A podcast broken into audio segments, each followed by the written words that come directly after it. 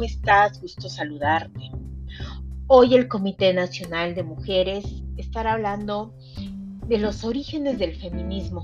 Durante los siglos se dieron cuatro olas. La primera ola se dio en los siglos XVIII y XIX y surgió en Europa a la par de la Ilustración y de la Revolución Francesa. Las mujeres denunciaron las desigualdades y la inequidad. Pedían derecho a la educación, al trabajo, al voto, así como derechos matrimoniales. Destacan los documentos la Declaración de los Derechos de la Mujer y la Ciudadanía en el año 1791, hecho por Marie Gussoa.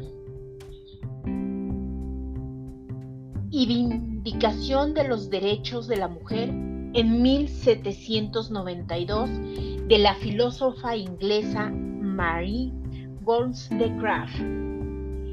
Síguenos para mayor información con voz de mujer.